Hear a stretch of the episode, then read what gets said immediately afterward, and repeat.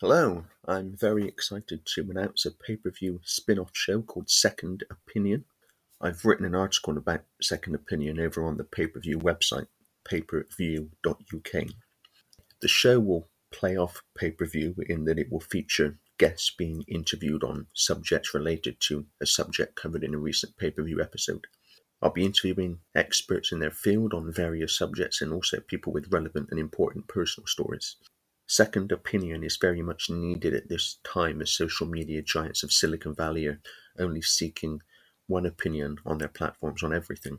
I've said in pay per view before that the goal is people will only ever see and hear content and information which supports the official narrative or at least doesn't challenge it. And we're moving closer to that point by the day now. Only recently, of course, Donald Trump has been banned from Twitter and Apple are now another Silicon Valley company are now seeking to limit what Parler can share on its platform. Twitter is now reportedly docking accounts of followers and apparently deleting accounts. I have plenty to say on this, and I'm sure I'll get into this in a pay per view episode later this month and hopefully in a second opinion episode as well. The first interview is being recorded on Thursday. I'm delighted to announce my first guest, Jason Christoff.